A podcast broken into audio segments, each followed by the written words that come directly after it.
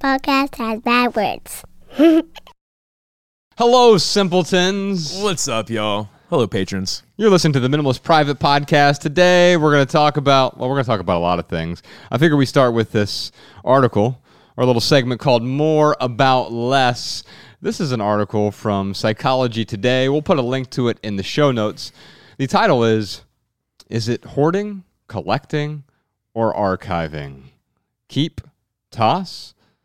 That's the end of the uh, the title there. That seemed a bit superfluous to me. I might have tossed that part of the title. Yeah, it's Gina, Keep, keep toss. do you surround yourself with stuff to make yourself feel real or quote material? That's a fascinating question. So the key points of the article are here on the first page. I'm going to read through these. Maybe we can use them as key talking points here, Ryan. And then we could talk about our own understanding of hoarding versus collecting. And I like this third word that you and I rarely talk about in terms of archiving. Yeah. And I think that there might be some subtle nuances, although I think most people tend to use those last two interchangeably. I think we can make some distinctions. Yeah. If if it's useful. Yeah, man, let's get into it. Here are some key points. It's hard to accept that stuff we treasure is not valuable to others. Let's pause on that for a second. Mm. Why is that hard to accept? Mm. Why do I care? I, I can tell you why, but for the longest time, is okay. Let's say that I'm holding on. I have a valuable watch, right? But it's valuable only to me. Mm. Now, the problem I might have with it is I might want to resell it at some point, and then mm-hmm. of course it's worth nothing, and therefore I can't sell it. But mm. that's not what we're talking about here. We're talking about oh, I get my self worth if other people don't also think this is valuable. Oh man, yeah, I get. I mean, aren't we all a little caught up in that? I mean, uh, Well, I, I- mm, I think I move further and further away from it, but yeah, I mean, anything, anything that I had, especially you know my mid 20s mm-hmm. it was there were two questions like, how do I feel about this, but how do other people feel about this? and generally, that second question was the first question that Yeah, you were most concerned about, Hundred right? It makes me think about um, Anthony ONeal's story about the Gucci bag. Yeah, and how uh, so the long story short is he got this Gucci bag thousands of dollars. thousands of dollars. He could afford it didn't put it on a credit card. Um, you know he, he he was like hey I want this Gucci bag. It's gonna serve a purpose. It's gonna bring me joy and I can afford it. So he went and got it and he's like walking around his the office with the Gucci bag and people are like hey man you're looking good. Yeah nice Gucci bag. Like was getting all the compliments. And then he realized like really why he bought that Gucci bag was for other people's approval, so he could get those compliments. And uh, yeah, he ended up returning it, which I thought was like pretty big move. But I mean, it's even Anthony ONeal falls into that trap. Yeah. Yeah. Yeah. And so I, I hesitate when most people do. It's just like when we say most people are moving to cities. Yeah, That is true. it's a fact, right? right. A- And yet, it doesn't mean that you have to move to a city. In Right. fact, there are some people moving from cities to the to urb to, to suburban or to rural areas. Mm-hmm. There's not a mass exodus to rural areas. In fact, the opposite across the world is true. Really? Yeah, absolutely. I mean, it's not even Oh, that's close. wild. Yeah, because I thought during the pandemic, like everyone was leaving the big cities and going to rural areas. I'm talking about the larger trend in general. So Oh, I'll okay. give you an example. Gotcha. China is Yes. the most staggering example of this. So 16% of people in China lived in cities in 1960. Mm-hmm. That number is over 60% now. okay. And we're only, what, 60 years later. Talk about a giant migration into cities. No one lived in cities. Right. Now everyone there is living in cities. There's a reason if you look at the top 10 most populous cities right now, many of them won't even be in the top 50 50 years from now. Wow. Uh, th- there are cities like Kabul, for example, in Afghanistan, which I think has what 3 million people in it now. By 2050 will be one of the 10 largest cities in the world. Wow. And there are a lot of videos on this. One of my favorite ones is from uh, this channel called B1M. It talks about, uh, I think it's the most populous cities at 2050 or 20, 2100. Either way, Shawn will put a link to the, that video in the show notes. It's really illuminating. But what it illuminates for me is also another possibility. If everyone zigs, you can zag. Mm-hmm. And so, yeah, Ryan, you- you're right, factually right, in, in the sense that, yes, we human beings tend well not even human beings let me take that back people uh, societal people Right. tend to buy things be, for external validation well why because we've told ourselves this story that i need your acceptance That- oh I need your love even. What a what a insidious lie. Or maybe we're getting acceptance confused for love. Yes, yeah, or maybe yes, and we're and ad- additionally we're getting I need love. We're confusing that with an actual need to love. Mm. Dude, this is just the first line of this article, by the way. We're gonna dive deep here, y'all. Now, Can't wait to hear the second line. Gina goes on to write Not everyone sees the same potential or same uselessness in an item. Well, that's true. The thing, so we can take away the sentiment, the emotion, all that for now. We'll get to that for sure because that is what's leading to hoarding. Let's talk about usefulness. By the way, we're talking about collecting, we're talking about hoarding. There is not a utilitarian aspect to either one of those. And I think this is where I would add an archiving has a utilitarian aspect. Yeah. When, when you, yeah, I think about the Library of Congress is an archive, right? They or have tons of- museum. Yes. Yeah. a- And museum has both functions in a way, Mm-hmm. but um, they, they, are an archiver of art, but they also have a collection of art to display. Mm-hmm. And, and um, the, the usefulness of the archiving is is so that we have a record of the past in a way. Oh, I see what you're saying. Yes. and- and- so Library of Congress is a much better example because they literally like hoard information. yeah, they archive it. They don't Yeah. hoard it, and maybe that's what I would. Uh, so they they find the things that are truly useful to to because they don't keep every photo. no? Oh, No. Okay. I know they keep every tweet. Yes, yeah, Yeah. They, they found that the, having that as a record, right, Yeah. is is going to be important. I think the reason that that is important to them is there's a recognition that Twitter is not. I mean, in our in our brains, we look at it as like, oh, this is going to just go on forever. But Mm-hmm. a decade from now, two decades from now, five decades from now, Yeah. we might talk about Twitter, but it'll be, be through the archives of Twitter. It's kind of like MySpace. Yes, which doesn't have an archive, and so that is sort of lost. Gone. Yeah. But guess what? That's okay. Yeah. Yeah. Because on a long enough timeline, it's all gone. In a half a billion years, the sun's going to burn out. I mean, and just a hundred years from now, we wrote about this in Love People Use Things uh, toward the end. A hundred years from now, the entire world will be filled with new human beings. Mm. And yes, we're not. We might live on in their you know, memories or whatever. But the Woody Allen line is one of my favorites when he said, "I don't want to live on in people's hearts and minds. I want to live on in my apartment." such a good line. And unfortunately, the hoarding and sometimes the collecting, Mm-hmm. which is just well planned hoarding, Mm. in many cases, Yeah. we can make that distinction. This isn't a judgment, by the way. No, I none want to be very this clear. This is this is just we're just yeah. Let's not get caught up on the definitions Well, here well, either. yeah, because someone who has a collection of whatever, they're gonna like defend their collection, and if your collection means that much to you, then keep like you know keep your collection. This is just Yeah, I don't care if you have a collection. Yeah. Why do I care? Right. And and so what I want to illuminate here today is what is the truth? Well, quite often we use Yeah. softer words to hide the things that we're actually ashamed of. yeah. So like collection might I I agree. It's it's hoarding, Uh-huh. but it's like a more deliberate type of hoarding. So let's talk about that. Yeah. Yeah. So so I, I when I think of hoarding, hoarding is unintentional, right? Yes. and and no one says I'm going to become a hoarder. In fact, no one identifies as a hoarder until they have a realization that they're hoarding. Yeah. The guy I talked about in the minimal episode who came up to me on the street and asked me for two DVDs so that they would help him with his hoard, Yeah. he man, just the irony of that sentence is yeah. is is staggering, right? Because I see myself in him. Yeah. I was looking for, you know, what things do I buy from the container store in order to fix my hoard? Yeah. Well, no, no, no, no. That's not the problem. My problem was not a lack of bins. Now, at some point, those things can be useful, Yeah, right? yeah. But sometimes they actually are useful in a way that makes the problem worse. We use them and they make us feel good in the moment. Mm. They cover up a symptom, Mm-hmm. That symptom continues, right? It's like if you have this giant wound on your arm and you keep putting band aids on it, that might really help you until you get to the hospital. Mm-hmm. But if that's if you oh it's taken care of now, I put a band-aid on. it. I'm like Ryan, you're that's like a giant gash. You should have someone look at that. And then I got the band-aid. It's it's fine now. Yeah. But the container store.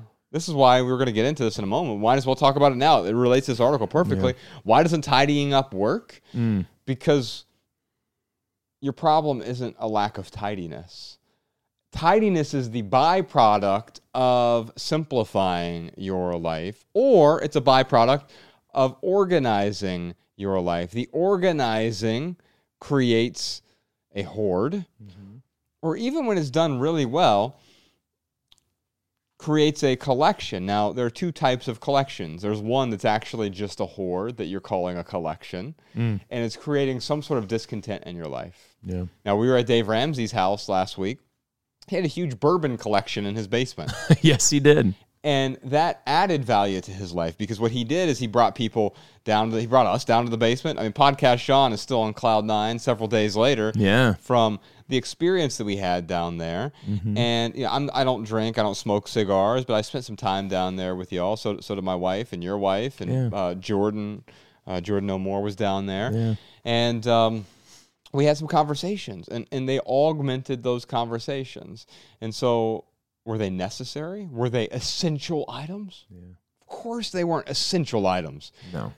but they also weren't junk for him. Now here's the distinction, and I, this is this is spot on what this article says.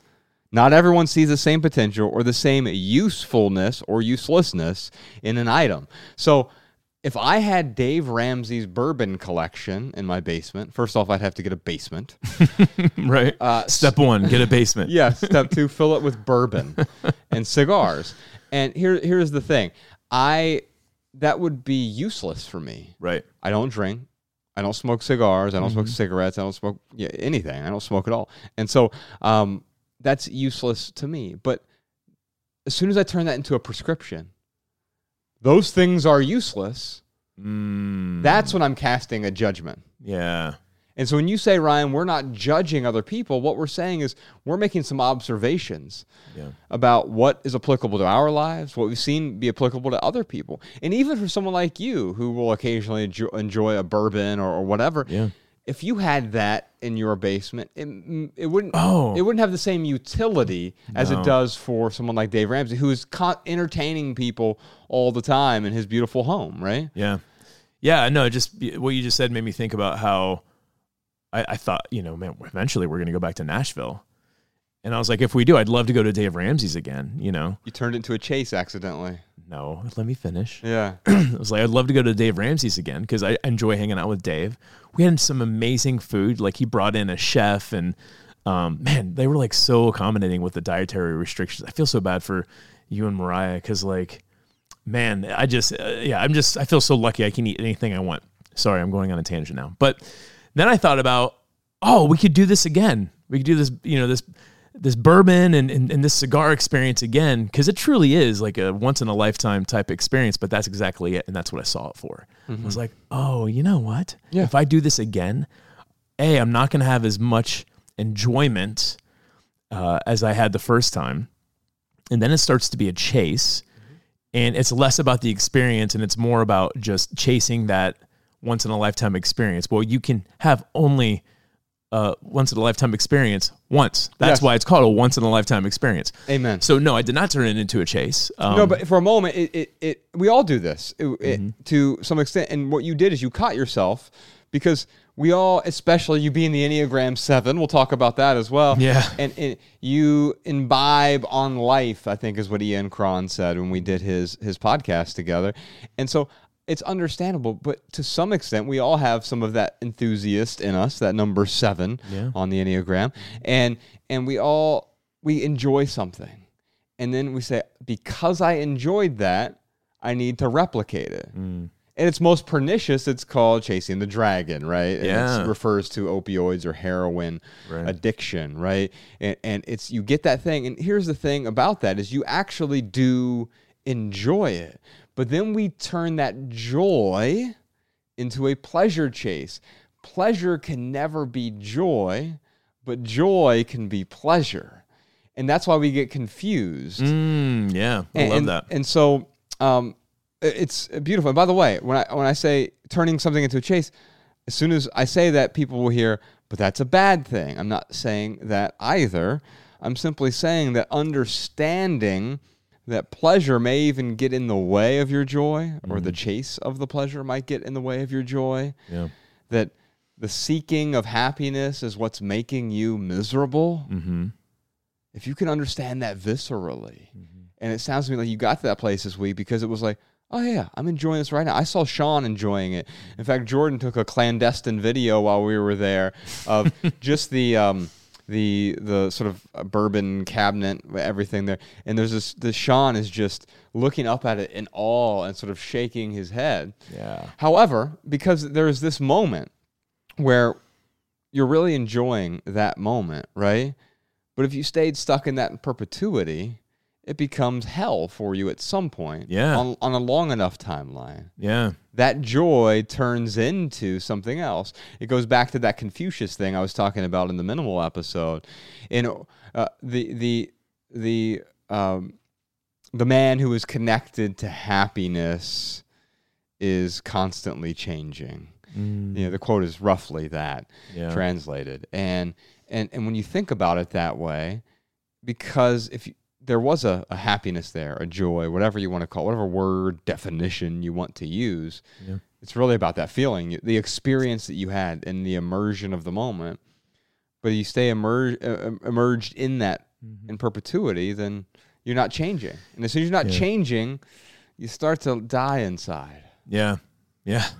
I think uh you know something to point out here too is you know the collection he has it's really useful for him because he hosts so many people and he talks to so many he has such a large network of people that he associates with that like he can he has the ability mm-hmm. to create this once in a lifetime experience for others and what an awesome gift that he gives people that he gave us that night Yes. but yeah if you had it it's it would be hell for you because you don't drink bourbon or smoke cigars right. if I had it, I, I don't have that big of a network. For as many friends as I have, I can't justify having that collection to uh, you know hand out these once in a lifetime experiences for others. So And that's exactly what he's doing. I love the way you said it. He's handing out once in a lifetime experiences to people. Yeah. What a beautiful thing to aspire toward, for lack of a better word.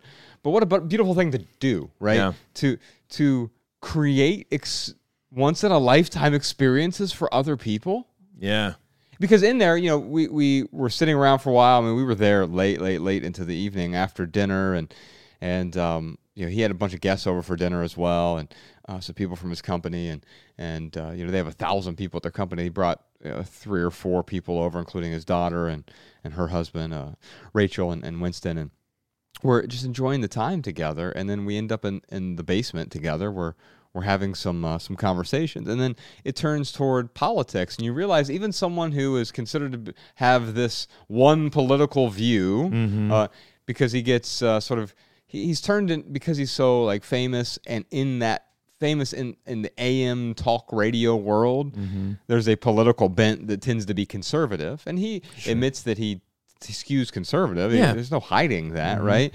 And so, like, while his beliefs might be different from yours or from other people we're, we're with and, and, and from mine, what you realize, oh, no, no, no, but some of his nuances, oh, you think about some of these things the same exact way I, I think about these things. yeah, Wow, I, I never would have thought that. yeah, it was a beautiful experience. And he created that by setting up the environment. Mm-hmm. So these, in a way, the, these things that he had, which by the way were all consumables in a way, which is maybe another way to think about creating once in a lifetime experience. What enhances the experience? yeah, and and it, part of it not all consumables because he had the furniture down there and, and we're seated in chairs and we're there are rugs beneath us and and and, and so like uh, there's you know, part of the home is part of the experience there but even he is recognized in the houses he he was he's in right now he talked about this on air when we did the interview with him on the Dave Ramsey show he um he said he, he and his wife found a lot of value in that big house they beautiful house they built right yeah, and they're no longer finding that same value. So they decided they've sold the house. yeah. He called it a season, which I loved. He was like, "Yeah, we are like we had the season with the house, and the season is ending. It has ended, and we have to go on to the next season." And so he's practicing letting go because he's no longer clinging because the house he's not clinging to the house because he's not clinging to the season anymore. Right. He's moving forward, not staring at the rear view. Yeah. And it illuminated a lot for me that night because, yes, I know the media creates this 2D image of Dave Ramsey. And my God, we found out about it when we put him in our last documentary. And, Oh yeah. Wow. and the seagulls come in and they, they have their way with their uh, uh, toxic output. And, um, and you realize, like, oh, you're painting a picture, you're painting a caricature Mm-hmm. but that's not what he looks like. He doesn't look like the. If you, you remember when you were a kid and you like go to the fair or something, they would have you know a dollar for a caricature or whatever. Yeah. And they would draw a caricature of you. Well, what do they do? They Exaggerate everything. yes, Yeah. especially your most intense features. So someone like you, I mean, you already have a, a very chiseled jawline, but if I draw a caricature of you, Mm. your jawline is going to be so pronounced. It's going to be what was the Family Dad, American Dad, whatever that was. Yeah, you remember yeah, that? Yeah. It's going to be that. Right. And and, and your hair is going to be even more flowing, right? Your eyes are going to be piercing blue, Mm-hmm. and, and and so you, you're going to have all of these features exaggerated, but you can also f- exaggerate the things that um that you see in someone as flaws, right?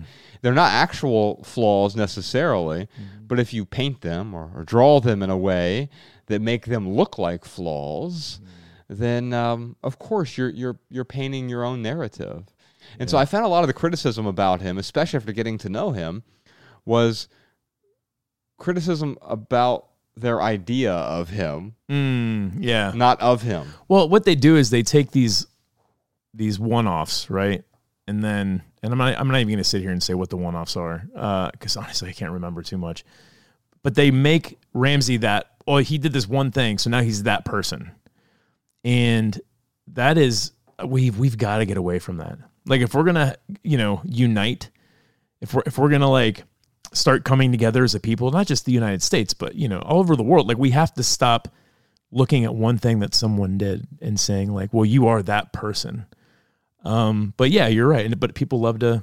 That's what they love to do. Well, especially social media, man. It's just it's a fake world anyway. It's just it's an, it's a megaphone, and when someone feels like they have something to shout into the megaphone, they typically don't hesitate to shout it.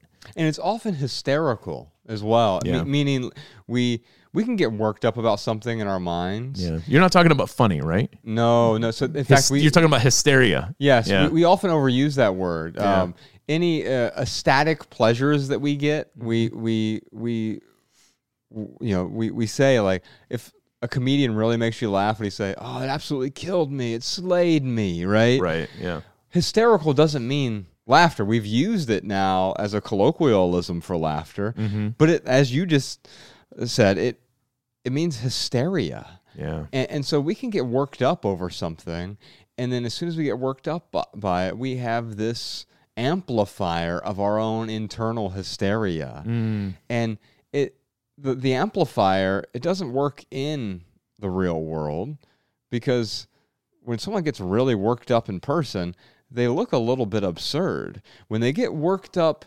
online, they look like everybody else online. Well, you know what it is? It's like when you're all worked up in front of someone, you don't you you don't have time to polish your hysteria. you just come across as hysterical. Right. Uh, where on in Twitter, it's like you have the time to like polish exactly what you're going to say in those, you know, 240 or however many characters it is on Twitter. Um, so it seems like it has significance, but really all it is, it's just a a well polished piece of garbage. yes. Yes. Yeah. So let's get back into this article a bit here. This is the second bullet point. If you give yourself a mantra in order to keep items, such as, it's practically brand new, or they don't make these anymore, Mm, consider why you're giving yourself that mantra. yeah. I think that's about the narratives that we tell ourselves, right? So Mm-hmm. these things, the, the first one that you and I ever recognized was the just in case thing, right? Yeah. And so we've talked about that. We have the just in case rule. You can find it in uh, on our website or in Love People Use Things. There's an attenuated version of it in the book. And what I've realized is that was simply a narrative that I told myself. I'm going to hold on to this just in case. Here are a few more narratives. It's practically brand new. Mm, What does that have to do with anything, right. right? Who cares if it's brand new? If I'm not using it, if it's not serving a purpose, well, what am I doing? I'm hoarding it now, right? I'm not collecting it. I'm not archiving it, mm-hmm. which you might use those words to soften the hoard. And I still want to get to maybe distinguishing those and, and I'm trying I'm starting to change my understanding around collecting as we're having this conversation even. Mm-hmm. But they don't make these anymore. So what? There's an infinite number of things they don't make anymore. Do you want all of those too? Yeah. And so I go back to the spontaneous combustion rule. If that widget that they don't make anymore or is practically brand new, so what? But if it were to spontaneously combust, would you want to replace it? Would you seek it out? Mm-hmm. Would you actually go out to the store, make the trip just for that item? Hmm. Or would you feel a little bit of relief? And if you'd feel a little bit of relief, then it doesn't matter what these other mantras are. Are there maybe more empowering mantras, as in, yes, I understand it's brand new, but I'm still not going to use it? Yeah. Yeah. Ah. Or maybe you could even get more strong. You know what? This thing's useless to me. You tell yourself that, it's a lot harder to cling to it, right? Yeah, absolutely. Man, I really want Elizabeth from the minimal episode. Mm-hmm. I want her to ask herself, like, how would she feel if those books spontaneously combusted? I, I bet you there would be some relief. Yeah. But, but yeah, I mean, we just, this is, I mean, what we're talking specifically is about self talk and it matters. It matters what you tell yourself. Yeah. But the, the cool part is, is like once you realize what you're telling yourself doesn't serve you, you can start to pick and choose what you want to start telling yourself. Yes. Yeah. Yeah, because you are telling, you're choosing to tell yourself this right now. Mm-hmm. Whatever you're telling, by the way, telling yourself, these are just thoughts, right? The thoughts are the, the root of every psychological problem you have. There are two types of suffering, right? There's physical suffering and there's psychological suffering. They're, they can be intertwined. They often are intertwined. Mm-hmm. If you have, you know, if I cut Ryan's foot off, mm-hmm. he's going to have both physical suffering. It's going to lead to some psychological suffering as well. But really, all of our ruminating, all these other things, it has nothing to do with the physical trauma in our life. It's a mental trauma that we're recreating and we're adding to mm. every moment of every day with our thoughts. When you can simply change your thoughts by thinking differently. Mm. The third point here is do your material possessions make you feel more valuable and more material yourself? Do possessions make you feel worthy? Are these useful responses? So the answer to that is no, they're not useful. This is the thing that I got caught up in more than anything else hmm. is they made me feel worthy or worse, they made me think I felt worth or would be worthy Yeah. the significance thing. So when we were in Nashville, we also stopped by Ian Cron's house. He is sort of the foremost expert on the Enneagram, which is a personality assessment test. And there are nine different types. It's sort of based off of the seven deadly sins plus two others. That's a very rudimentary explanation of it. And um, it it's weird because it's probably been around for many hundreds of years, maybe even back to like early, you know, 500 AD. You know, there, there's there's but it really became in vogue just a few years ago again. Yeah. It sort of peeked its head out in the 70s apparently. We were talking to our friend Adam Dressler about this who is very familiar with it. And um, he was telling us some of the origins of, of the test and, and how it has manifested differently in, in culture recently. And what was so fascinating about it, we were in Ian Cron's home. He's written several books about ty- typology. His top, his podcast is called Typology as well. Mm-hmm. So that interview that we did with him will be out really soon. It's the first time I've ever seen you tear up in an interview, Ryan. Oh, dude, it was brutal. Well, he just got to a place I didn't even know there was a place to get to, you know? But the, the Enneagram, it's crazy because before that interview, I didn't really hold much weight with it, meaning I accept it and I understand, you know, I understand what it's trying to do, but I looked at it kind of how I look at the Myers Briggs. It's like a, it's a guide of like, oh, okay, here's the box the best box that you fit in out of all these boxes we have. Mm-hmm. Here's the best box. The what is any uh, the Myers Briggs? It's like uh, 16 different types, maybe. That's correct. Yeah. So it's like here's 16 boxes. Let's let's talk about the box that you fit in the most. And that's how I looked at the Enneagram. But what the Enneagram does is it just takes you a little bit deeper. So, you know, there's there's nine different types. We all have uh, you know, we, we have all nine types in each and every one of us. The Enneagram just says, hey, here's the type that shows up for you the most.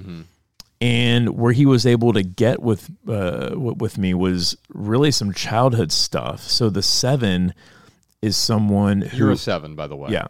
Yeah, I'm a seven. And the seven is You're a ten in my book, Ryan. Oh, thanks, man. uh the seven is someone who is a glutton for life. Yes. So it could actually mean overeating. Uh, but really what it means is you give me the fire hose of life and like shove it in my face and I will like try to swallow as much water as I can from that hose. So the kind way of to say that is enthusiast. The, the, Yeah, the- that is much kinder. Yeah, and, and so the, they, that's what the, the type is called. Mm-hmm. At at his or her best, the type seven is the enthusiast, right? Yeah. At his or her worst, the type seven is overindulgent Yeah. Yeah. So or gluttonous. That's one of those the seven deadly sins. Yeah, he made he made me think about like, um, just as a kid, like the playtime never lasted long enough. I was an only child, so like I didn't have a lot of friends to hang out with, but I always felt like I never had enough time with my friends. I just remember asking to go to uh, like I had a friend Tommy. Can we go to Tommy's? Can we go to Tommy's? I, I, I can't even count how many times I've asked my parents to go to Tommy's, and we'd go. In hindsight, we went plenty. But like at the time, I was like, oh, I don't see Tommy enough. I don't, I don't see uh, his brother. I don't see Jeff enough. And uh, uh, yeah, just I was telling Mariah actually, she dropped me off today, and I was telling her about how um, I never could get enough TV as a kid, and I probably did get plenty of TV, but like on Saturday mornings, you know, Jehovah's Witnesses go knocking on doors, so I couldn't watch Saturday morning cartoons. And back in the '80s, that's the only time you get to watch cartoons. That's right. So sometimes I would get lucky, and like mom would like spark up a conversation with, uh, you know, somebody's uh, with a homeowner, somebody's door she knocked on, and the homeowner would be like, "Oh, would your son like to watch some cartoons while we talk?" And I'm like, "Yeah!" Like it was just like this huge like dopamine rush. Oh wow. But um, but yeah, th- what he said to me, Can I pause on that for a moment? Sure, Just man. Acknowledge the how deprived you were of that in a way, and and it's it's really unfortunate because I I remember Saturday mornings. Here's what I used to do. My mom Mm. would when she was sober. She wor- even when she wasn't sober, she worked throughout the week. Mm. She was. Uh, I mean, depending on what she did, she worked at a bakery for a while. She was a secretary for a while, et cetera, et cetera. And she had to get up early every Monday, every day, Monday through Friday. Especially when she had her bakery job, she had to get up at like 3 a.m. and go bake at Kroger. got to make the donuts. Yeah. and so Saturday mornings, I would, you know, I've always been an early riser. I get up at 5 a.m. on Saturdays. I, I go watch morning cartoons, but I, I woke her up every Saturday morning. Mom, let's go watch morning cartoons. Oh, And she fucking did it every, every Saturday, man. rub it in, having a good mom. No, my mom, my mom is actually awesome. It's funny because I know I, I talk a lot about her, but it's amazing like how far her and I have come over the last few years. Well, I- and, She's and coming so to visit soon. I can't wait. I just want to acknowledge that yeah, what you're what you're finding here is that yes, maybe there was a type of unintentional deprivation that your mm. parents did to you that led you to being the more of the enthusiast, more of the type 7. Yeah. So where where he really got me, like choking up, is he said something. Help, help me remember this better if I if I'm saying it wrong. But he said something about you probably never felt like you were supported enough. You probably felt like you never had support, and it was just like, oh wow, like he got that from a enneagram, Mm-hmm. and And also just a, a subtle interaction with you before we probably spent 20 minutes with him before the yeah, the interview started and he you you said something really nice about him and what he was able to do that no one else could do. Yeah. So when he, yeah, so I'll, I'll get to that in a second. So like he said that, and all of a sudden I just got this picture of like this little kid, you know, it's like his shoulders kind of hunched over and like his little hands together and like his head down and like, you know, like just like begging for someone to pick him up. But like, you know, but he, he doesn't know how to ask to be picked up. And, and that's, that's why I got choked up because I I just didn't know what I didn't know at the time. Like I didn't know to ask for more support or, or whatever it was. And yeah, it just brought me back to my childhood and how and it's funny because now I feel supported. I'm not and maybe I'm so supported that I don't have the fear of not being supported now, which is kind of strange. Um but that that I mean that is probably one of the fears of mine if I dug deep. So what Ian was able to do though, what I told him when we left is I, I was like Ian, like I, am a feels guy. Like I, I, I, you know, I love exploring all the emotions and and all of that, and it's pretty easy for me to get to that state of um, compassion. Uh, I'll just say that. Like it's very easy for me to get to the state of compassion. And what Ian was able to do is he was able to drop me into my heart and drop me into that state of compassion with with a six second question.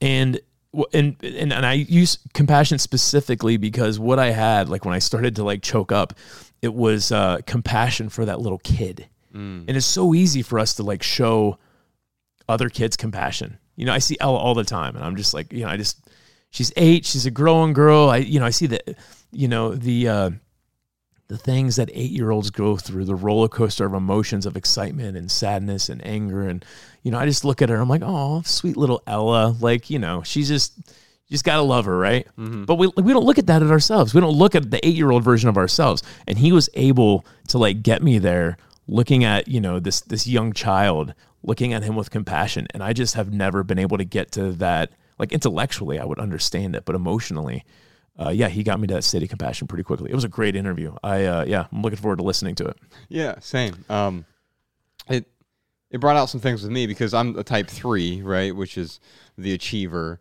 mm. and the, at his or her best, the achiever sort of gets things done, accomplishes things, mm-hmm. etc. Right? Yeah, recognition and well, and at his or her worst, mm. right, it goes back to this bullet point that we were reading here the possessions make you feel worthy.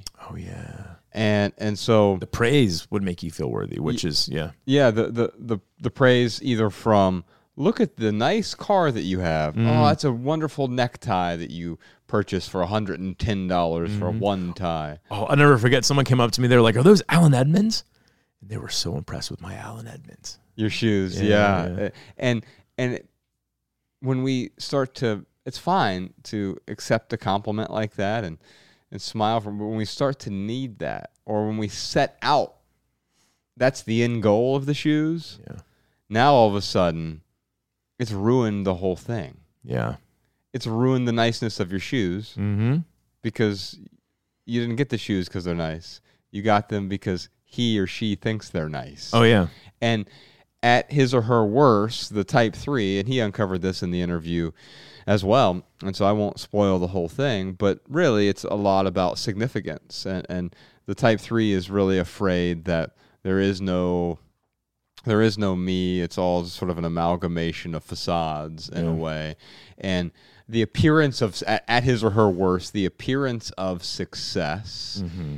is more important than sort of the intrinsic success. When I talk about how success is failure, mm-hmm. that's me ideally at my best looking at the absurdity of the being a type 3 yeah. and trying to get my own self-worth from accomplishments and from what other people think from their appraisal from their approval from the even from their love mm. getting needing someone else's love is also not loving yeah in fact that's a type of clinging and quite often, unfortunately, when we talk about love, we're talking about attachment in our society. And attachment is something that blocks our love. And and it's not a good or bad thing. As soon as I say it, I, I get it because even in my mind, I, I go toward one or the other. Mm-hmm. The binaries are the problem here. We talked about that a moment ago with Dave Ramsey. We're at his house, and it's like people create a binary. Mm-hmm. You're either conservative or liberal, right? And there you are. You belong in this box, mm-hmm. right? But what you're talking about with the Enneagram is first off, it's not a binary. There are nine different things here, but also that you're all of these things. Wait a minute. Yeah. So I'm not just a seven? No, no, no, no. This has helped me identify when I approach the world as the worst version of myself. Mm, This is what it looks like. yeah. And as soon as I understand what it looks like, it's almost like the the mirage beginning to fade in the distance. Yeah. And so I can show up as the best version of myself. Dude, Ian, like, man, he did he ripped us open on his podcast. It was pretty awesome. Yeah, totally agree. One last bullet point here, and then we'll let you read the article. There'll be a link to it in the show notes. If tangible objects help secure intangible memories and emotions, must we keep ourselves surrounded by them to keep the past safe? Ooh. That's another disempowering question Isn't that we ask A ourselves. fancy way to say sentiment. yeah. Yeah, in uh. fact, that might be one of the birthplaces, the origin stories of sentiment, right? Some questions like this. Questions are really powerful. It's the reason in Love People Use Things, you end every chapter with five curated questions. Mm. And you could have asked 100 questions at the end end of each chapter, but there's a reason there's five there, right? Mm-hmm. In fact, I think when we first did it, it was like write down 15 or 20 questions, and then we would whittle this down. We would curate it because, well, we didn't want to have just a horde of questions that no one would find meaningful. In fact, if you ended every chapter with 100 questions, Mm. It, no one would find much, even utility in them, right? Yeah, I fought for only three questions. There you go. but yeah, I don't remember if it was me or the publisher or Shawn. Or right, but whatever it was, yeah. yeah, we, we we settled on five. But to your point, I mean, I I also recognize you give someone too many questions to ask, they're not going to ask them, themselves one question. Yeah, I, I think that's that's fair. Kapil Gupta will ask, um, "What do you want?" And if you don't, many people don't know the answer to that. Yeah. So if you don't know the answer to that, what are you certain that you don't want that you have right now? Mm, And what a great place to start, man. What are you? absolutely. And then, so whatever the answer is to either one of those questions, right? yeah. So that first one is want, and what he really means by that is like, what is your deepest desire? Yeah. what what is can you examine that desire and if you can't if you don't really know if you haven't found the thing that you're passionate about or whatever fine what do you have in your life right now that's making you miserable what don't you want in your life what is what is bringing up that misery inside you? Yeah. and then not now the- first question that often appears after that for us because as he says we are smitten by prescriptions is okay well then how do i get rid of those things? Or how do i get what i want? No no no no. The question is why don't i already have what i want? Mm, yeah.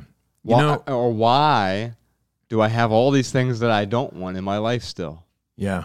That that latter question, like what do you have in your life that you don't want? I mean, I think that can help someone get clear on are they hoarding, are they collecting, are they archiving? yes You know, um, it- or it goes back to we, t- you know, I talked about in the lightning round about if your sentimentality is costing you your sanity, then something has to give. Something is wrong. yes Um, so yeah, I think these questions can help us determine. And I honestly, I don't think you can, and I don't think there even is like a clinical definition of, of the of the three different versions of these words, but it can help one decide what is in their life as far as am I hoarding, am I collecting, am I archiving? Because it's it's all going to be a personalized answer, I think. Absolutely. Yeah. And that, that, as we talked about with Dave Ramsey's collection, right? And so let's get specific here because I, I like what you're saying. Let's get past the definition. Let's get mm-hmm. to the, the essence of these things. Mm-hmm. How are those, how is that collection making you feel? Yeah. And if, if it's like me, I had a collection in my home of many things. I, I collected things. Yeah. Now, so- Magazines. I'll never forget. Like it was your magazine room. Yes. It's really what I mean. It was your study, but I always looked at it like, oh, it's this magazine room. yeah, I had my magazine collection, right? Yeah. And was it augmenting my life? Was it enhancing my life? Was it amplifying anything in my life? Well, yes, it was amplifying some misery, some discontent. But it wasn't actually amplifying the things that I wanted to amplify. Now, for someone else, in fact, um, the first love of my life, uh, Colleen McCulla, the, she's an artist, a very talented artist. And I had her on the podcast uh, on a Patreon episode. We did a quarantine conversation with her, and I talked to her. She's, she said that um, she's the Colleen from um, Everything That Remains. And people still ask about her from from that book. And um, she's an artist, uh, a collage artist. So she has she uses magazines to make her art. She cuts things out of magazines. Yeah. I was just resting on my laurels, so to speak, but my laurels were useless magazines, and and, and so what a weird sort of laurel. Like, uh, your accomplishment is I have a a subscription to GQ. Am I GQ? You tell me. Look how stylish I am according to these magazines.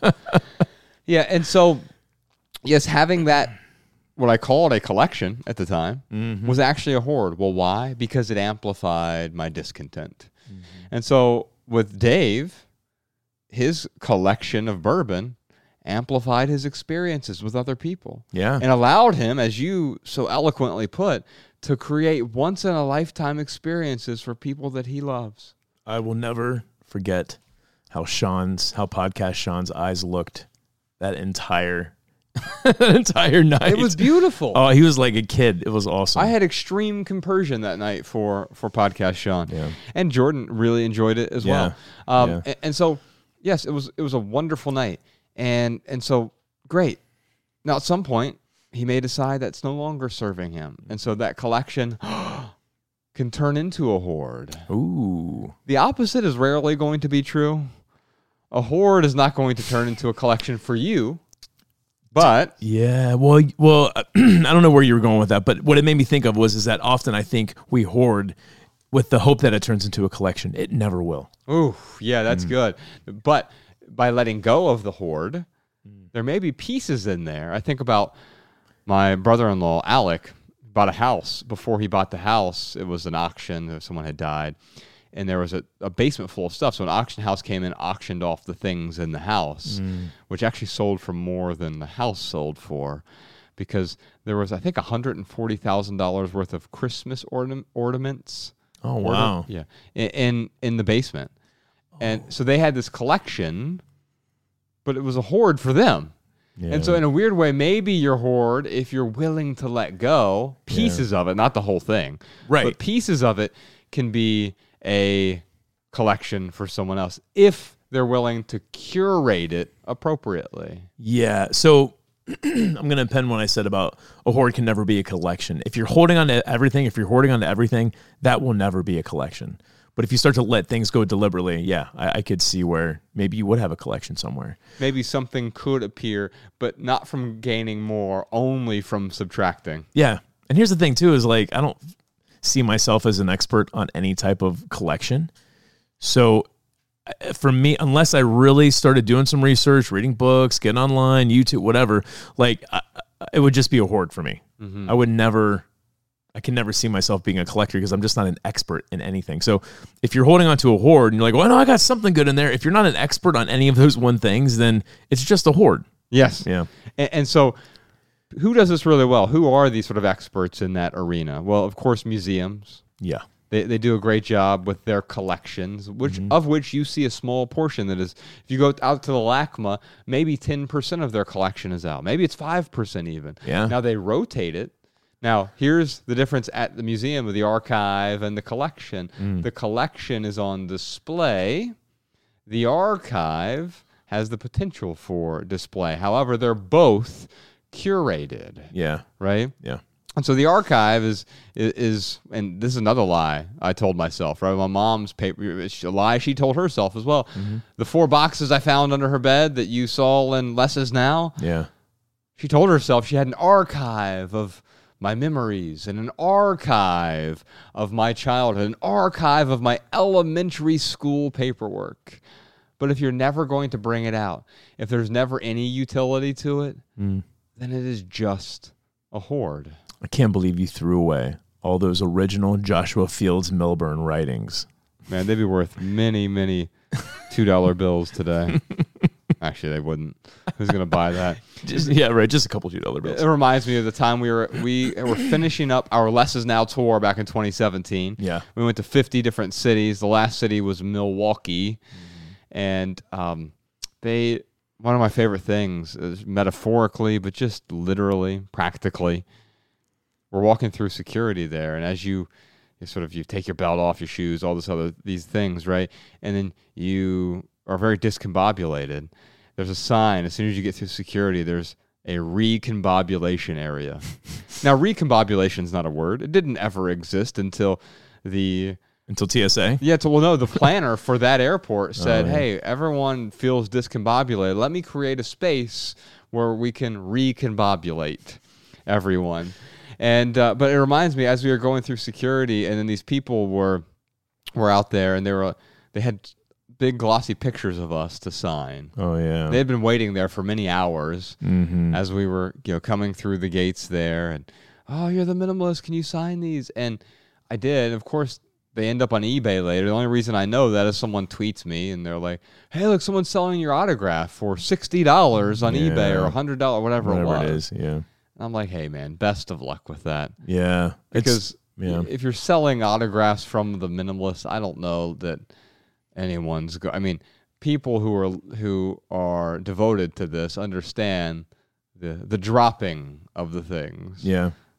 I feel so 50-50 about it because About which which part? oh, I'm sorry about the people who were selling our our autographs. Like, first off, they were so kind.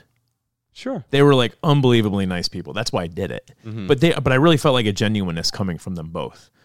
Um but a piece of me is like, oh, now I'm encouraging them Mm. to like do this. You know, like I'm I'm literally partaking in their their business of selling things that people can collect.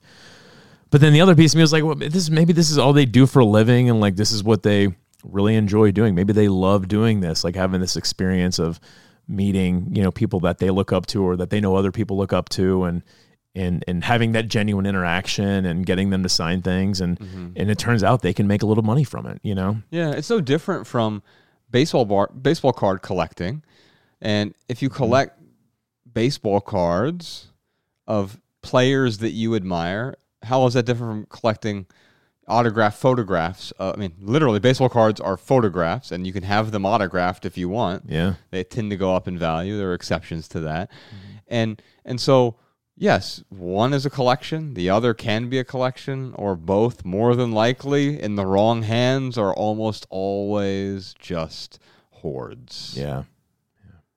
We'll put a link to that article in the show notes if you want to take a look at it. Ryan, we were flying back from Nashville, and the Olympics were on the screen. Oh my goodness. On the way there, we got to see the United States lose in basketball to France.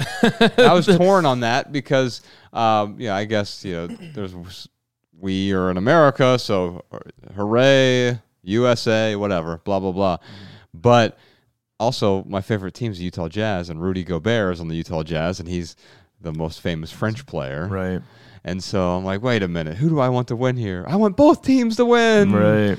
Uh, and but then you you made this great observation as we were flying back, and it was like swimming, and there was like 60 seconds of swimming, and then what happens? Yeah.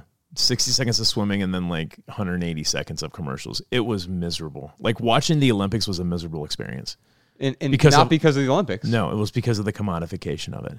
Yeah, and And, isn't and it, what, what really frustrates me is that they don't get paid for it. The, the, the swimmers don't get any of that advertisement money. Like they're just doing something they really, really love, like Mm-hmm. putting their whole heart out there. I wonder if there's like a channel that just has Olympics without all the ads. I'm going to Google that when I get a chance. But anyway. it's called Twitter? Oh yeah, right. anyway, yeah. I'm sorry, you were gonna say something. Well, no, it's just that I think you hit the nail on the head. The the commodification piece of it, it ruins so much. I mean, the I, we could even make the argument that the competition ruins the thing as well. The people who aren't competing but are just performing. Um, I hate that I care how many medals the U.S. has yeah, and where are they in the standings. I'm like, why does that even matter?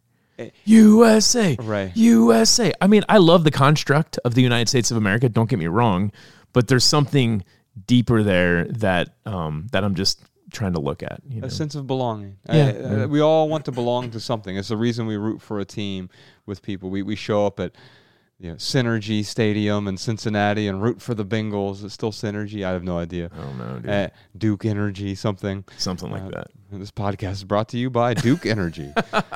um, It's a very specific sponsor. yeah, yeah. It was fourteen dollars. It's almost as specific as Baja Blast. that was good. Yeah, but imagine if every 60 seconds in this podcast, which there's not been a single advertisement, there still hasn't been.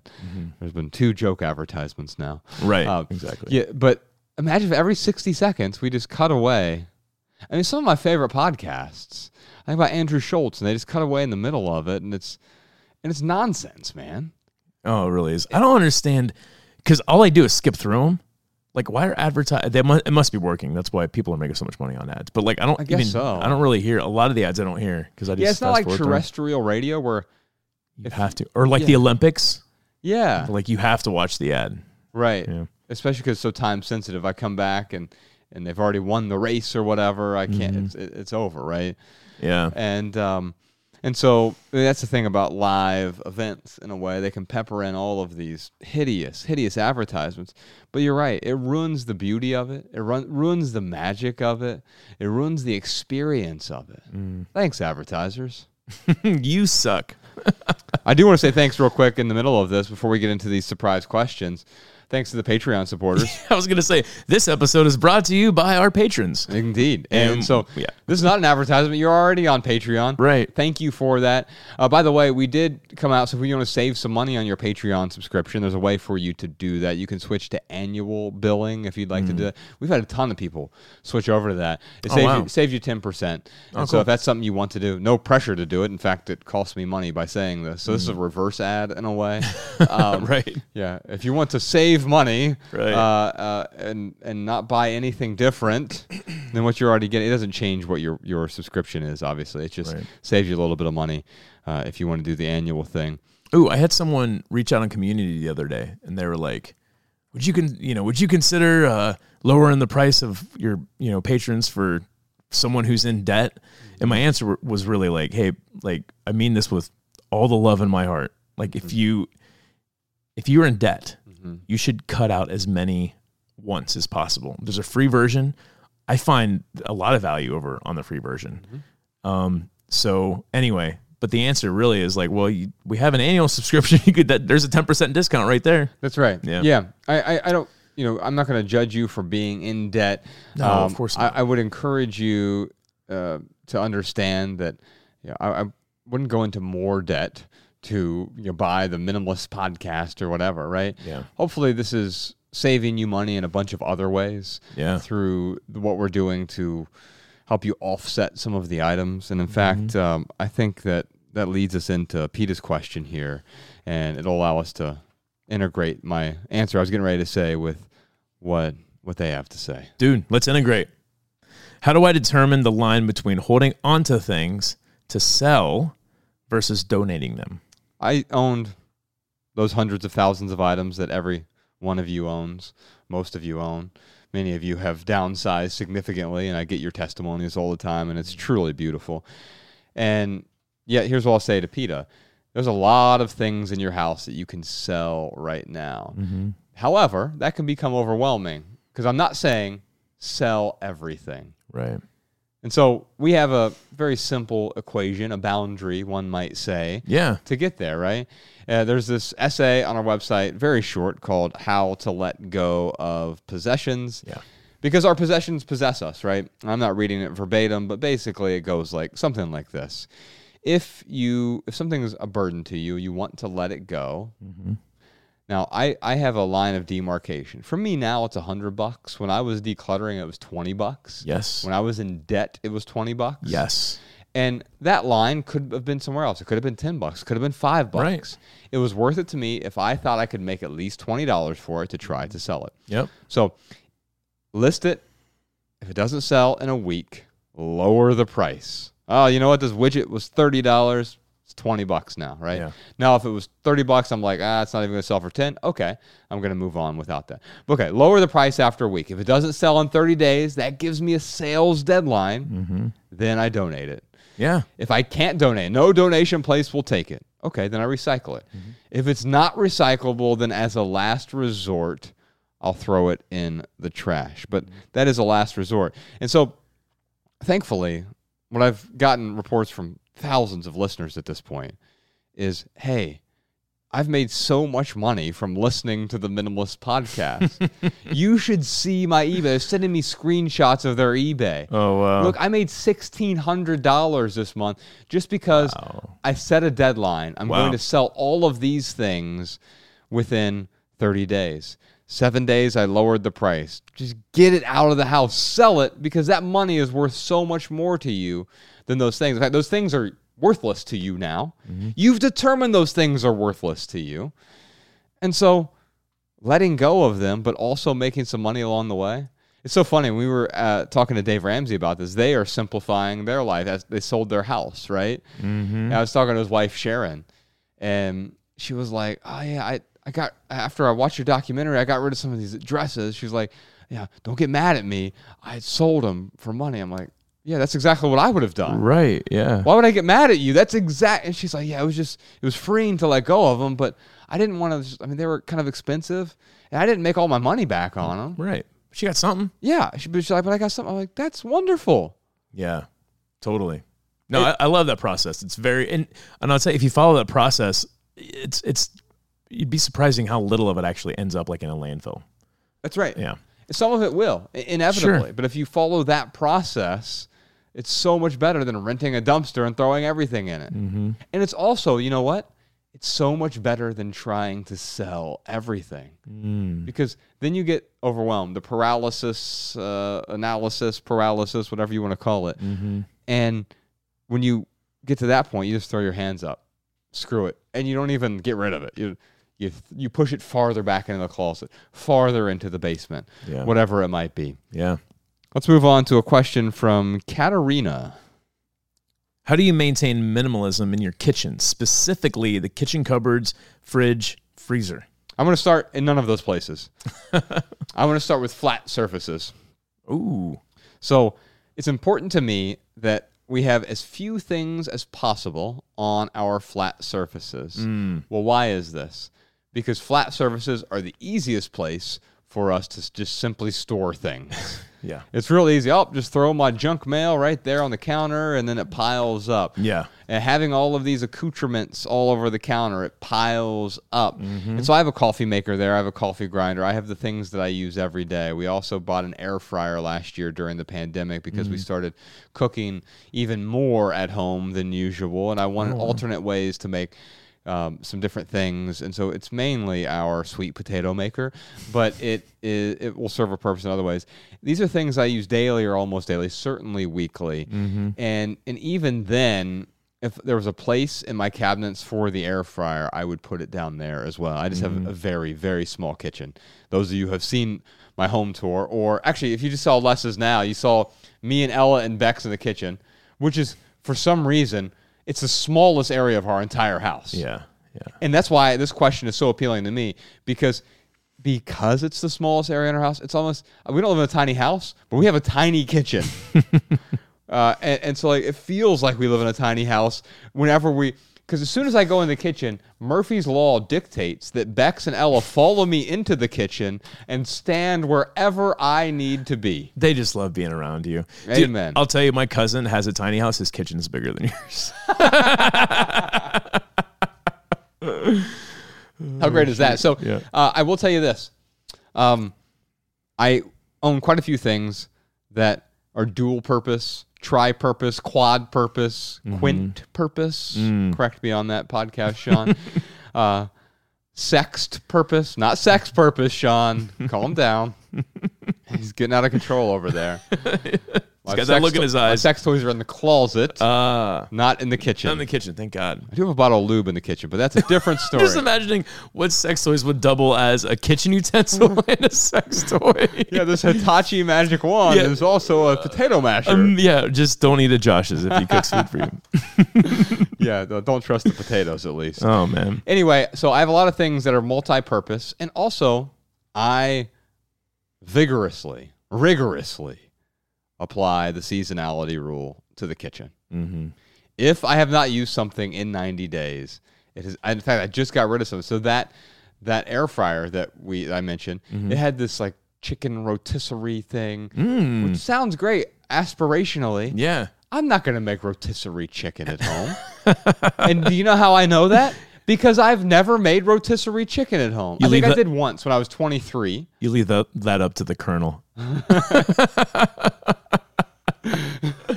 no, dude. Like, how easy is it to get a rotisserie chicken too? Like, especially your Erewhon or Whole Foods. I mean, it's pretty Yes, simple to get. yeah, one. a- anywhere if you want a rotisserie chicken, Mm-hmm. you you can get one. And I get I by the way, I got a rotisserie chicken maker. It was the only thing it did as a wedding gift when I was 22, 23. Oh wow. And we used it once, and then it sat on a counter for 7 years. Mm, because I had none of these boundaries Right. available to me. Yeah. And eventually I remember looking at Carrie and like, hey, we don't ever use this, do we?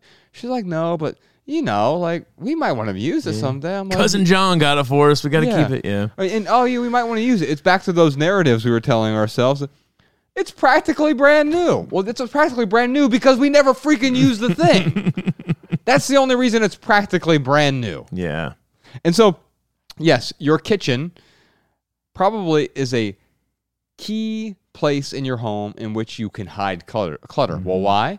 Because there's a lot of drawers, a lot of cabinets, a lot of extra space. Even in my little kitchen, we have a lot of things in cabinets and drawers. Now, I keep things ordinal and, and organized in there, but I'm constantly using that seasonality rule. Yeah. By the way, if you want the seasonality rule, it's in Love People Use Things. I'll hold it up if you're watching the video version here. Or you can download the free version of the 16 Rules for Living with Less. It's called the Minimalist Rule Book, theminimalists.com slash rule book. There's also an audiobook version of that over there as well. What other things do I do in my kitchen that are interesting that I think are worth mentioning here? So you mentioned the cupboard, you mentioned the fridge, you mentioned the freezer, right? Well, these are all areas that we sort of because there's a door, it's a place that we hide our things. Mm. And even though we see it every day, we open the fridge every day or 10 times a day or 40 times a day, however many times we're going over there staring at the fridge, expecting a different result, by the way. Oh, look, all the same nonsense that's in there. From, oh, look, ketchup. Mm. Right. We open up the fridge, and yet all of the condiments. And I got to tell you, I know you will resonate with this because you're the sauce king. Yes. And and, and Bex. They call my- me Captain Sauce. Oh, okay. Well, well Bex is your co-captain apparently, because the thing and the weird thing is like we have all these condiments and they tend to expire, and so I'm the one who's I'm just constantly every week just looking at expiration dates. oh yeah. And as soon as something expires, That's a boundary. it's gone. Yeah. And guess what? I'm not doing. I'm not donating. I'm not trying to sell it. I know that it has to go. right. And so creating these boundaries are so important. And when I look around at all of the kitchen utensils, if it's not if I haven't used it in 90 days, it's gone. If I know I'm not going to use it in the next 90 days, it is gone. Yeah. I mean, any of these boundaries, like my boundaries are, uh, I mean, a lot looser than yours. But, you know, with Mariah and I, we look at the space we have and how does that space feel? It's like, I don't mind having, you know, my kettle on top of the counter and I have a, gr- coffee grinder on top of the counter. Um, but there are things that like I don't want to look at every single day. So then I put them in the cupboards Right. and then I just kind of you know analyze like okay what uh what what is what is nagging at me and if nothing's nagging at me then I don't feel compelled to go into my kitchen and start decluttering but obviously this person this uh, Katrina it, it is it is nat or Katerina sorry it's nagging at her so that's where these boundaries have to come into play Yeah, what's bothering you about your kitchen? Yeah. That's the reason you want to simplify, not because Yeah. you don't simply want to tidy up. mm-hmm. You want to relieve the burden that you're experiencing. And the only way we do that is by letting go. what do you have in your life that you don't want that you wish you didn't have you can start in your kitchen with that Katerina Yeah. uh, We have a you want- question here from Nicola. All right, Nicola. What if your spouse is not on board with minimalism and it causes conflict? The, the first thing that comes to mind for Nicola's question is the acronym that we use, TARA. Mm-hmm. So it stands for tolerate, accept, respect, appreciate. And this is kind of Josh and I's way of helping people with any tumultuous relationship, not just with, you know, uh, couples who one's a minimalist and one is not a minimalist. This is with friends, family, anyone that you care deeply about in your life that you want to have a good relationship. This acronym is going to help you so much. So the first step is tolerate. It's a pretty weak virtue, right? When you're out in traffic, especially in LA, someone cuts me off it's like I want to get mad, I want to honk my horn and you know give them a, a specific gesture and I, I i tell myself like dude it's la like it's a lot of people I, this person maybe they're having a bad day. Maybe they're you know maybe their wife's giving birth right now in the passenger seat. There's something like i try to give them the benefit of the doubt and what that does is it helps me tolerate that person. So i'm not going to be friends with that person. I'm not going to go out of my way to hang out with them but i will tolerate their actions. Accepting well actually what i just said about that that thought process i go through it helps me get to acceptance because hmm. i remember when i first moved to los angeles i tried to follow all the traffic laws i'm like i'm not to run red lights I- i'm not to do illegal u-turns i'm to like you know i'm to be because in missoula it's like it's pretty easy to follow all the traffic laws but what i realized was that in la if you follow the traffic laws you actually impede traffic you're actually hurting. You're not, you know, it's me virtue signaling, I will not run this red light. Well, I'm screwing up the rest of the traffic in, in, in certain cases. Yes. So I've accepted the circumstances that I'm in and uh, I've moved on from there. Respect. I guess let's keep going with the traffic thing. Like, I respect the fact that there are 20 or yeah, 12 million people in LA County. Mm-hmm. There's a lot of people. And like we're all trying to live our lives. We're all we all have friends and family we love. We're all trying to get a good meal. We're all trying to, you know, be happy. We're all trying to find our way for joy. And I can respect the fact that really all of us on on a very deep level all pretty much want the same things. Now, some people go about it differently. Uh, I feel like there's a lot of entitlement, especially when it comes to driving. Although I'll tell you, I got hit, but there was this guy who hit me. I think it was a Mustang, or no, it was a Dodge Charger, whatever it was. It was like one of those, like you know, kind of middle middle range, uh, fast sports, la- Fancy fast cars. yeah, fa- fancy loud cars. Yeah, the Fast and Furious kind. Uh-huh. And it was real loud. Was it Vin Diesel? I wish. I would have just told, I would have just been like, just keep on going, man. I'll take care of this. So this this guy was weaving in and out of traffic. Uh-huh. And my instinct was like, oh, this guy's a jerk. He's probably a douchebag. And like, you know, like all these insults start popping up in my head and I start judging this person about what they're doing. And then uh, I didn't really pay him much attention. Uh, I went to go, I, I was, I changed the lane. And right after I changed the lane, he changed the lane and like basically ran right into my back bumper because he just wasn't paying attention, wasn't a good driver. Uh, long story short, he got out of it. We pulled over, got out of the car. He was like the nicest, most calm person. And he was like, Oh, I'm so sorry. Like, is your wife okay? And he goes over to Mariah, "Are- honey, are you okay? I'm so, he's like, this car, it's so, cause I was like, Oh, this is a nice car. He's like, Oh, he's like, if you had to drive this car, He's like, you would hate it. He's like, I, I bought this car because I thought it was gonna like, you know, be cool, make me happy. You know, he's telling me why. He's like, but I hate driving this car. It's and he goes, in LA, he's like, traffic is so stressful, man. He's like, it stresses me out so bad to be in traffic in LA. And I it helped me just respect that person a little bit differently. And uh, just look at him. And then now I'm at a point, which is the last letter in the acronym is appreciate. I can actually appreciate uh, again, going with the traffic, the way Los Angeles is. Like there is a way that LA has to be in order for it to function with 12 million people in its county.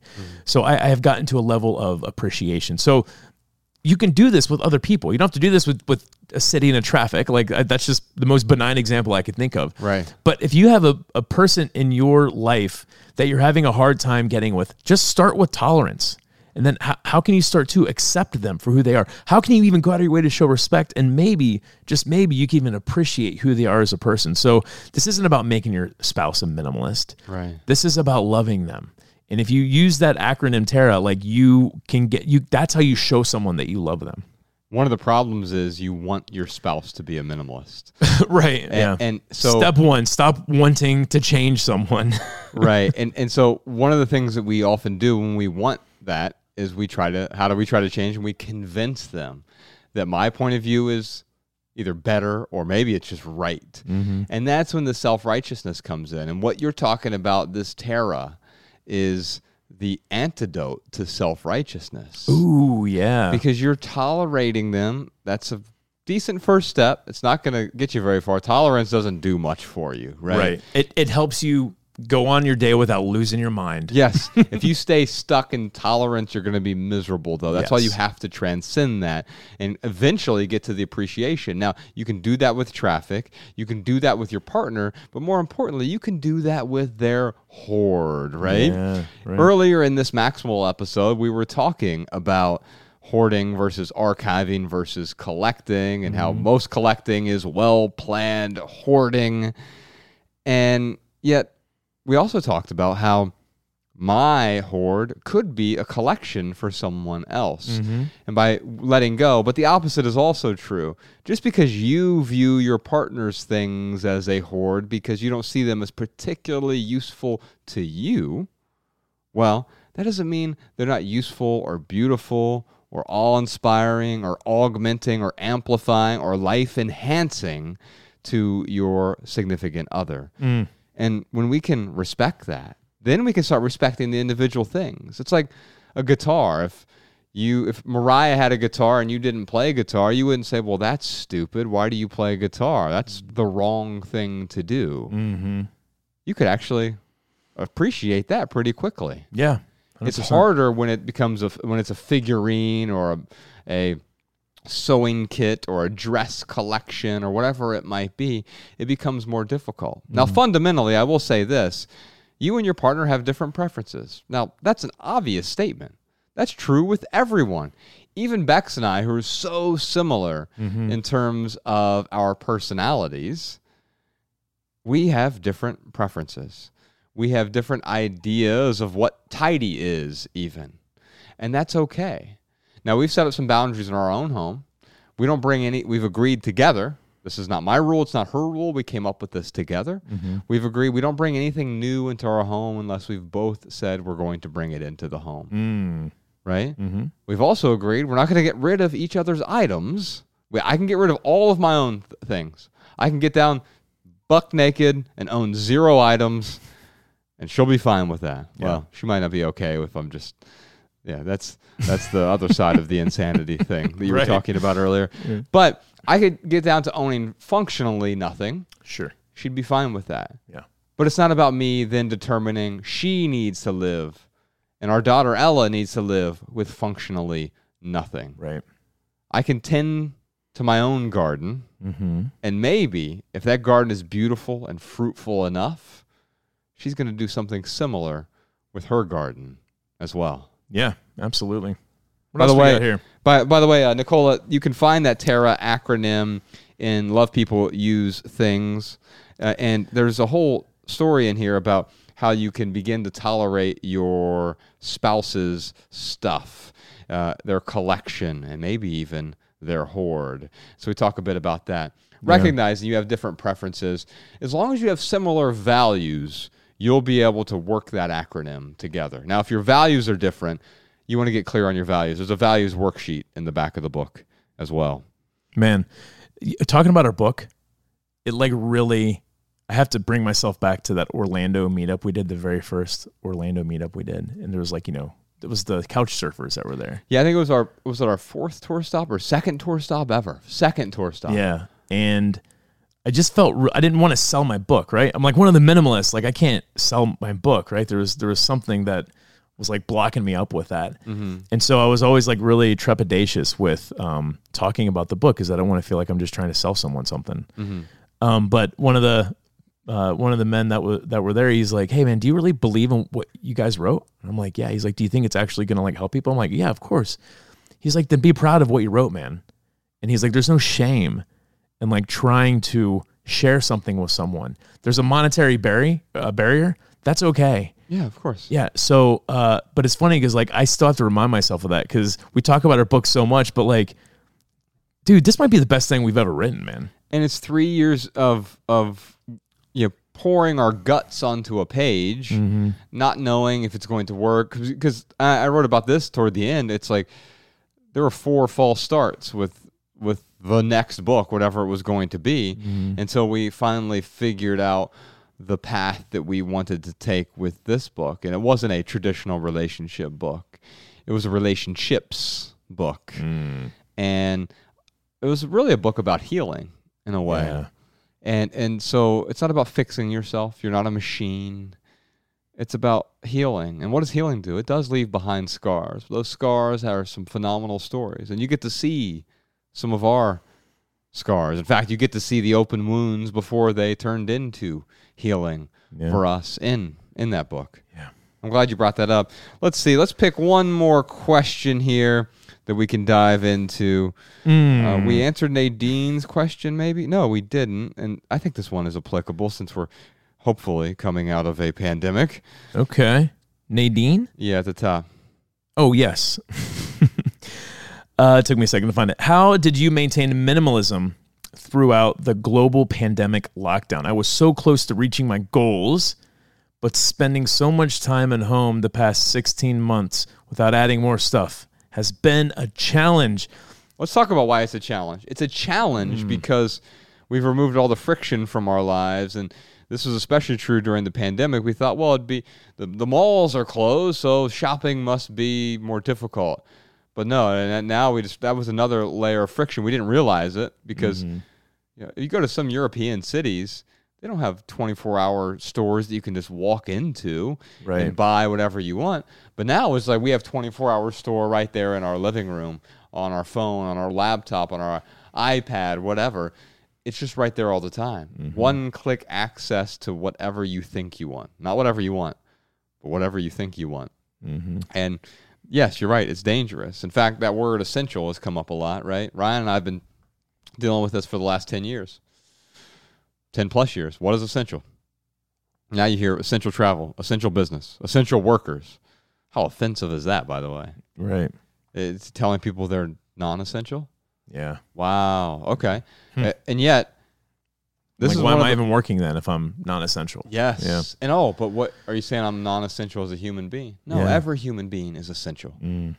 and that's actually the problem. Mm-hmm. Is we don't realize that we're essential, so we buy all these things that we think will make us more complete. If I'm complete, then I will be essential. And so, for the first time in a long time, people spent a lot of time in their homes and they were looking around at all of these things that masqueraded as essential or as value adding.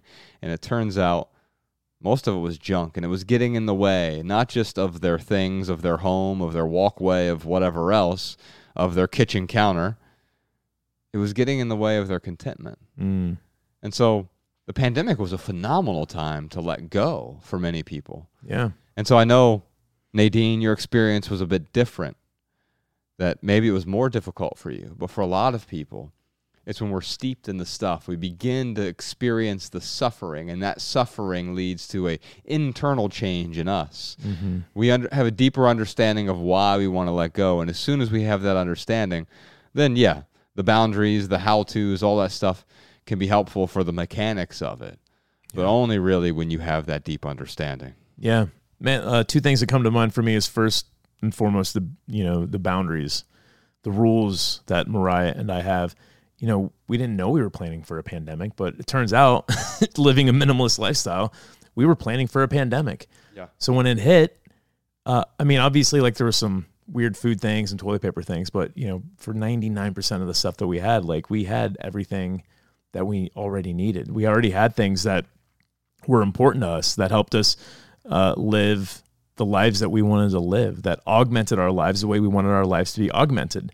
So um it's it's the boundaries nadine. Like that's how she's like how did you maintain minimalism throughout the global pandemic lockdown? It's because i had boundaries that i was working uh, mariah had boundaries she was working and then when it got to the pandemic we kept those boundaries. Let me even add on to that, Ryan, because maintaining minimalism is almost a fallacy. It's it's a logical fallacy hmm. because minimalism is not the destination. right right And, and so I think quite often what what we can get confused with is saying, "Oh, you know what?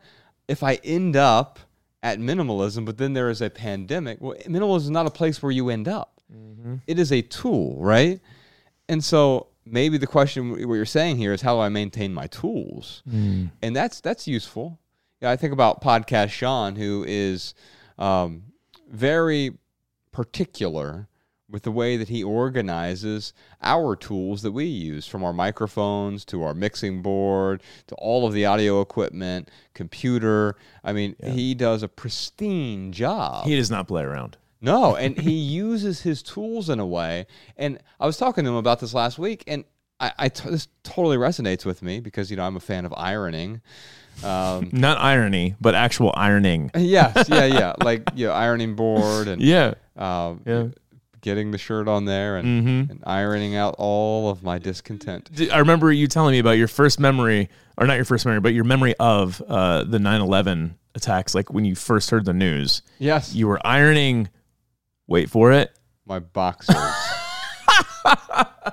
Dude. Now I don't wear boxers anymore because I'm a grown man. I was, uh, well, I guess I was 20 at the time. Yeah. uh, during the uh, 9/11, and yeah, I was getting ready for a work shift. Yeah, I had a mid shift that day. I was supposed to be in at 11, and so I was like ironing my clothes, and I was like, oh, my boxers look a little wrinkled, so I'm ironing the boxers.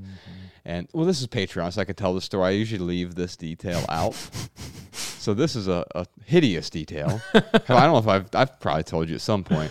So I get a call from Carrie, who um, uh, was my wife, but she was my girlfriend at the time, and uh, she she had already gone in. She was still in school, becoming. She was in like her last year of school to become a teacher, and so she was, I think, driving to school, and she had heard on the radio about. She calls me, turn on the TV. Someone has hit one of the twin towers Mm. or there's a missile or something going on. We didn't know what it was at the time. So I turned it on and it was so mesmerized. I forgot the iron was there. And so I'm ironing my boxers. I totally burned my dick. I think, yeah, you did tell me With this. the I still have a scar. Oh my God. You have like a scar to remember. 9/11. Oh my I call goodness. it my 9/11 scar. Oh my god, and I'll never forget. Yeah. wow. Um, man, uh, before we That's wrap, a Patreon exclusive. that re- that's pretty awesome, man. That's pretty awesome. That's an awesome little detail. I totally forgot about that. One thing I do want to point out Nadine's question is she talks about she says the the word goals. I was so close to reaching my goals. And like, look, goals. There's something.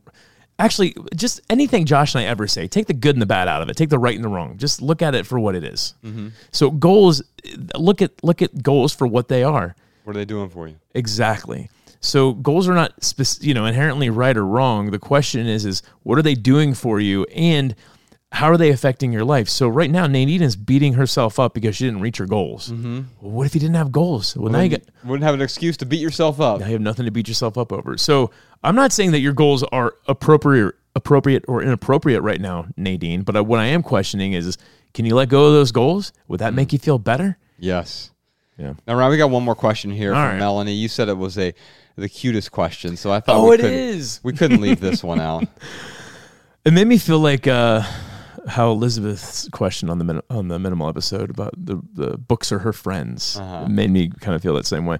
Melanie wrote in, "How do you declutter cuddly toys when sentimentality gets in the way? Since they look like they have." Little personalities. All right, she just said personalities, but I added little in there. When in fact, they're just fabric with plastic eyes. Oh, Yes. Uh, and by the way, so so the word is anthropomorphizing. Mm-hmm. It just means that we give human characteristics or human qualities, human sentiment. you could do that with anything. You do it with an idea. Yes. I could do it with this glass. Yes. Yeah. But Melanie, she pointed out something that is rather true. It's easier to do that when a being or something that purports to be a being is more human like. Mm-hmm. And so the big human like eyes that are on a teddy bear, bears don't have human esque eyes. Yeah. Right. But when you start putting human like features into these stuffed animals, Mm-hmm. I almost said human like features into these creatures, but I didn't want to rhyme it, so I didn't. We're wrapping over here. Yeah. So here, here's here's the thing, Melanie. I totally get this because Yeah. my daughter, she often tells me she her favorite stuffed animal is this little stuffed animal called Wolfie because she has no imagination, and so they all are just named after what they are. Yeah, I always ask her if it's an elephant. It's no. And she like looks at me and looks at the toy. It's a wolf. I'm like, uh, I'm pretty sure it's an elephant. it's not an elephant. yeah. Because if it was an elephant, his name would be Ellie or something. Um, no, uh, I did the same thing. I had a red fish when I was a kid named Reddy. Yeah. We spelled R E A D Y, but still, um, yeah. Hamster was name was uh, Hamsty, and Oh wow. Yeah, uh, sh- I shit you not. We had a dog named dog. No way, dude. Yes. dude. Well, you know it's funny. I- The first time I ever had to name anything was my dad brought home a Great Dane, and he was like, "I want you to name it." And the first thing that I thought of was Spike, but it was because I was, you know, three years old, Uh huh. and Bugs Bunny cartoons had that dog on there, or maybe it was Tom and Jerry, but like it was some, you know, cartoon dogs were always named Spike. Right. Yeah, and uh, my dad was like, "No, we got to name something different." and then, anyway, I'm sorry, I didn't mean to steal your thunder there, but yeah, it, you're right. Kids just they, whatever is the easiest thing to name it, that's what they name it. Right. And um and then you name it, you're additionally anthropomorphizing the item. Yep. We do this sometimes. I, I dated a girl once who named her car, Oh yeah. and what we do is we we're inadvertently creating these additional tethers to our things. Yeah. Now, And this isn't right or wrong. Again, No. like this is just it just is. This is what we do. yeah, tethers make it more difficult to let go of a thing by definition. Mm-hmm. If you tether yourself to something, it's harder to let go, right? Yeah. That's also not bad because what if I want to be tethered to something? Yeah. Here's a patron special. Mariah is reading a book and it suggests that you name your genitals. like it goes out of your way for you to name your, whether you're male or female, you name your genitals. Guess what? I want to be tethered to my genitals. Calling my balls lefty and righty. right? Ballsy. Anyway. So, uh, Melanie, I, I see this with Ella, and she certainly ex- experiences. In fact, she gets confused, and she says, "Yeah, okay, like, I, I know we don't love our things, but Wolfie's not really a thing." And you know, I try to explain to her, "Well, you're actually mm. anthropomorphizing, Ella." And she goes, and she says, "Well, I'm eight. Sometimes she'll look at me just blank and she goes, and she'll look at her mom and say, "I don't know what he's saying." right. Yeah.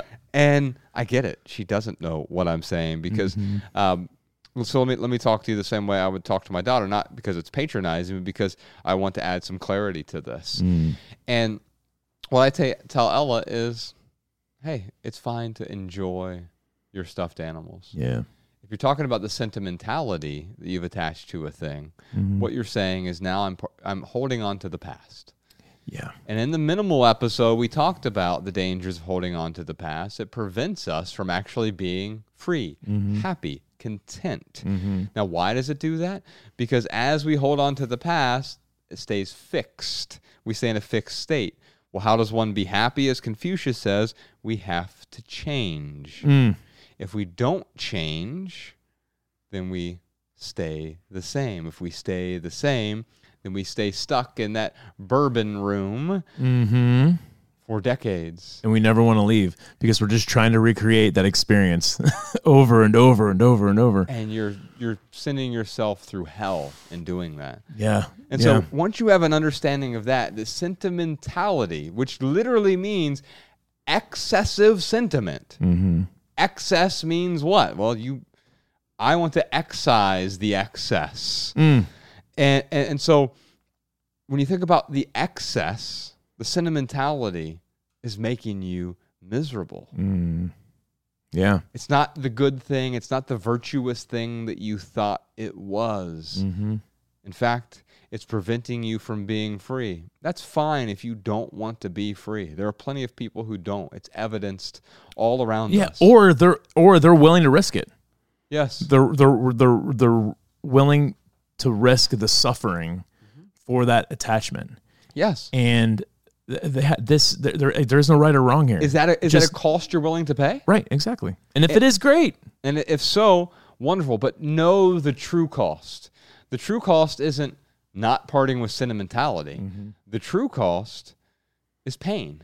Mm. It's a clinging. It's a void of happiness. Why? Not because the happiness has gone anywhere, but because you've covered it up Mm-hmm. with the excess. Yeah. You know, the only thing I really want to tell Melanie here is like, I know there are some, if she finds this much enjoyment with her little, cute little, you know, cuddly, stuffed personalities, it's a great stuffed toy name, stuffed personalities. Anyway, um, there, there's going to be a kid out there who would love, who would really enjoy having a cute, cuddly little toy.